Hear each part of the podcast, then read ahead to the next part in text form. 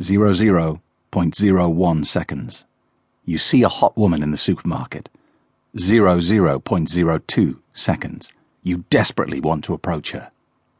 00.03 seconds. You decide you're going for it. 00.04 seconds. An opening line pops into your mind.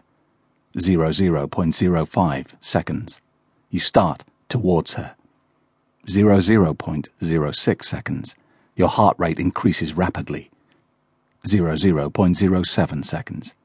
You start to think about what could go wrong. 00.08 seconds. Panic and anxiety overtakes you. 00.09 seconds. Instead of approaching her, you walk past her. 00.10 seconds. Bang.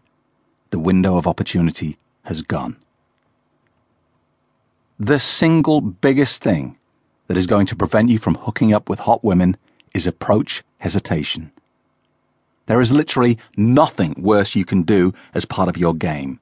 Even if you wander up to a girl and churn out the same boring opening lines that all the other average Joes use, there is still a small chance she will take pity on you and encourage you to continue.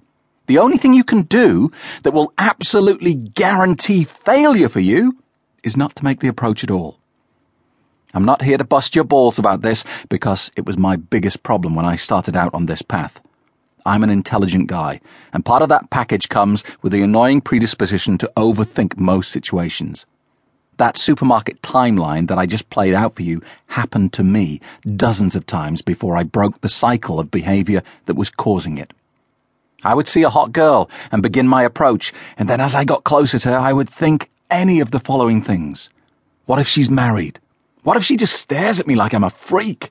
What if I stumble over my words? What if she tells me to fuck off?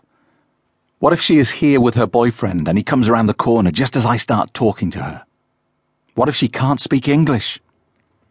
Seriously, the list could fill a book on its own. I would abort the approach and then spend five minutes self talking myself back into the mindset to have another go. Realistically, by this point, I'd already blown it. The woman had seen me, and I was probably not acting normal, like all the rest of the shoppers.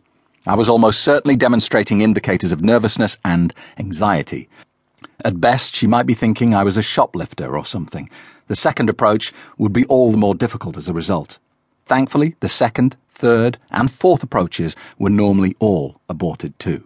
So, firstly, don't beat yourself up. This is perfectly natural, and virtually all guys experience it. What makes you different is that you are prepared to work through it and strengthen an area of your game that is currently weak.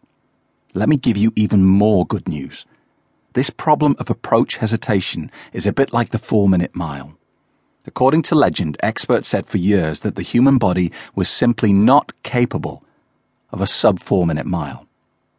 It wasn't just dangerous, it was impossible. Countless runners had tried for over a thousand years to break the barrier, even tying bulls behind them to increase the incentive to do the impossible. In the 1940s, the mile record was pushed to 4.01, where it stood for nine years, as runners struggled with the idea that just maybe the experts had it right. Perhaps the human body had reached its limit. Then, on the 6th of May 1954, Roger Bannister ran the measured mile in 3.5904. Within the following 12 months, 24 other men completed the mile in under four minutes. This is what is going to happen to you. Once you realize that there is nothing to fear from the approach, you will find it easy to repeat the process over and over again. So let's look again at that list of objections and see what is behind the fear, starting with what if she is married?